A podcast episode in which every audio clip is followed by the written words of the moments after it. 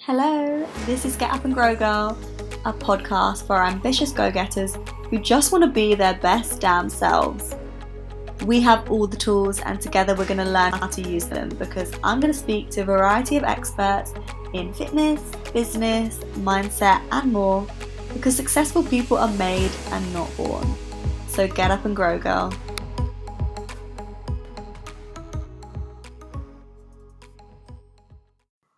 Grow girls, hello. Today I am talking about one of the most underused strategies for actualizing goals. I'm going to leave a long pause before I hit you with it because I know there's going to be some long sigh from some of you after I let you know. And that is said with zero judgment because I was the long sigh. I am the person that would have hit you with the long sigh had you said these two words to me. But let's go ahead, let me do it anyway one of the most underused strategies for actualizing goals. The two V's, verbalization and visualization. That is quite a tongue twister. So, I wanted to talk about this because this weekend we spent the weekend at Blogosphere Festival representing Get Up and Grow Girl, and also I was there representing myself on a panel. And it was really, really exciting to get the brand out there off the digital space, but also into the physical space. We exhibited the brand at a stand and got to spread the word and meet loads of like minded women, loads of future grow girls, I'm sure. And for me, getting to sit on the panel with some very esteemed speakers and contribute my message and my thoughts was another landmark of this year. It's something I've had the opportunity to do a few times now this year. And prior to this, I hadn't really done any public speaking.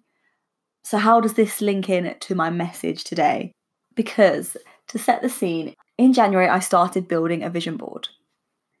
And to be honest, it wasn't something I entirely believed in. It was more something that was like a cute excuse to whack out the craft materials and some glitter glue. But I thought I'm willing to give it a try. I like crafts and I'm committed to my goals. So if this supposedly combines the two, I will give it a try. So I built a vision board and one of the first words to go on that vision board was speak. I wanted to start public speaking, putting myself out there as a speaker and somebody who can contribute in the offline space as well as just via social media and the digital channels. So I put that out there. And literally just days later, I saw an ad pop up on Instagram for this program called the Speak Up Challenge. It was a public speaking self development course.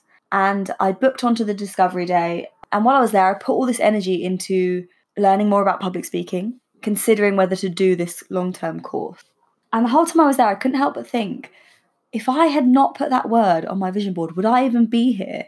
Because the reason it stood out to me was because I was like, oh, speak, speak up. That's one of my goals. So by verbalizing that goal of speaking, and then, in a sense, visualizing it by putting it on that board and spending some time focusing on what that would look like, I brought that goal to the forefront of my mind. If you're like me, we have so many goals within that ultimate goal, so many things we want to do that would lead up to getting us to where we want to be. So they can all get a little bit lost, and we're not always aware of the things that we could do to take us where we want to be. And therefore, we're not always aware when an opportunity to actualize one of those goals appears. And it might seem obvious, well, if you want to speak, an opportunity to go on a panel arises, there you go. That's your opportunity. Of course, you're going to recognize that, whether or not you put that on a vision board. But actually, I would suggest that it's not always as simple as that. I'm a big advocate for the belief that opportunities often arise for us in different packaging to what we expect. Often, you may want something and have a very specific idea of how that's going to look. And it's both a blessing and a curse because what it can mean is that you don't actually recognize when you're being given the opportunity to have that same outcome, just in a different strategy. Whereas on the other side, being really specific is a really key part of making sure you achieve those goals because you know exactly what you want. So, an example about how this different packaging theory works. One of my other goals for 2019 was to get some press coverage, get some more exposure, and get myself in a magazine, one of my pieces of work, into a publication. So I spent a good part of this year pitching to magazines and sending articles to publications that I wanted to be featured in with little response. Then out of the blue, I got a DM from one of my Instagram followers telling me that they'd nominated me for the Blogosphere Awards. To then go on and win the award and to be featured in Blogosphere magazine was something I didn't actually actively pursue because it wasn't a route to my ultimate goal that I had considered. But that doesn't mean that it wasn't there for me to have, as we've seen. So, by verbalizing and visualizing the things that we want, we're not only making it really clear and easy for us to have those things in the way that we want them, we're not only reminding ourselves every morning, every time we see that vision board, look for an opportunity, to use my example, to speak, but we're also giving rise to other ideas and other strategies that link into that goal. Part of that goal of being featured in press, having that on my board, just seeing that every day, maybe subconsciously led to other words pop up that would also go on that board. Niching down, putting myself out there, opening up. These are all things that I then did on social media, which put my personality, my purpose, and what I'm trying to achieve out there more clearly for others to see. So, because I'm out there more, these opportunities arise. People know what I'm about. So, if there's an opportunity to speak on that topic, I'm more likely to be asked. And that's exactly what happened for this opportunity to arise this weekend. So, yes, we know it's about the conscious mind, but it's also about the subconscious mind. That's why it works, because it's about channeling energy. Have you heard of the Baader-Meinhof effect? And I might be butchering the pronunciation there, apologies. But that's where you discuss something with someone or you see something somewhere, and then suddenly you start to see it everywhere else. Say your friend tells you that they love this new makeup brand, and suddenly you start noticing billboards for that brand, Instagram ads, other people who have that in their makeup bag. And you get freaked out and you're convinced that it's the conspiracy theory or that your phone is tracking you and listening to you and therefore showing you all those ads. And whilst we do know that the Facebook pixel is a real thing and that we are being shown ads based on our search history, there is also another reason for this, and that is the Baader-Meinhof effect, which is where we're turning our subconscious minds on to recognize certain things.